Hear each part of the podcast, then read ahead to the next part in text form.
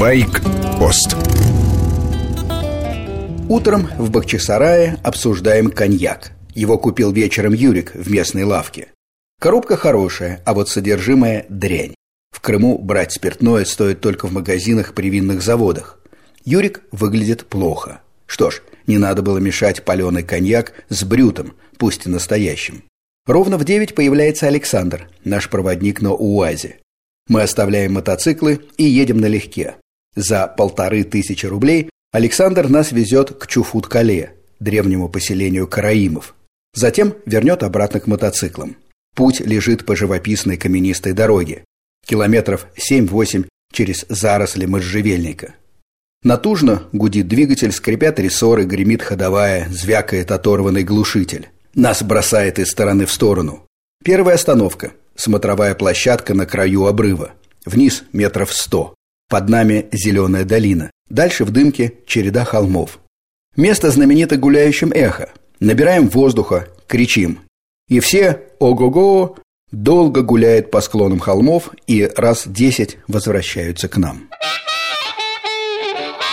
Я так и не понял, кто такие караимы. Есть еврейская версия, есть хазарская. Сейчас караимов осталось всего несколько тысяч, а их язык утрачен.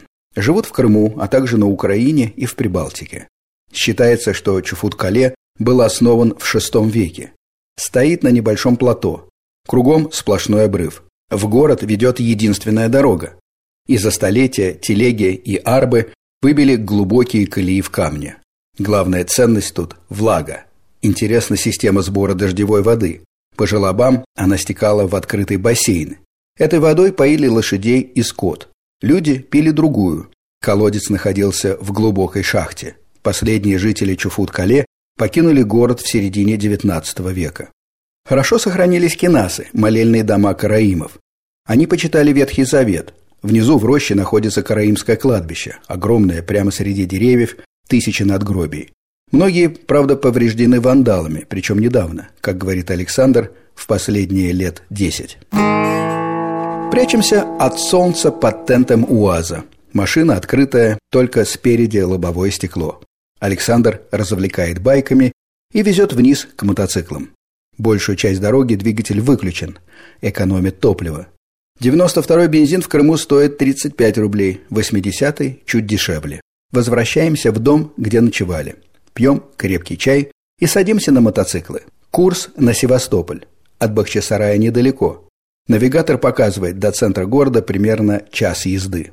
Чтобы Юрик не грустил, про паленый коньяк ни слова. Зато обещаем накормить обедом.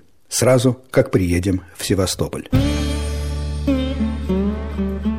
С вами был Сергей Фонтон, старший. В коротких программах «Байкпост» каждый день я рассказываю о своей поездке в Крым. До завтра.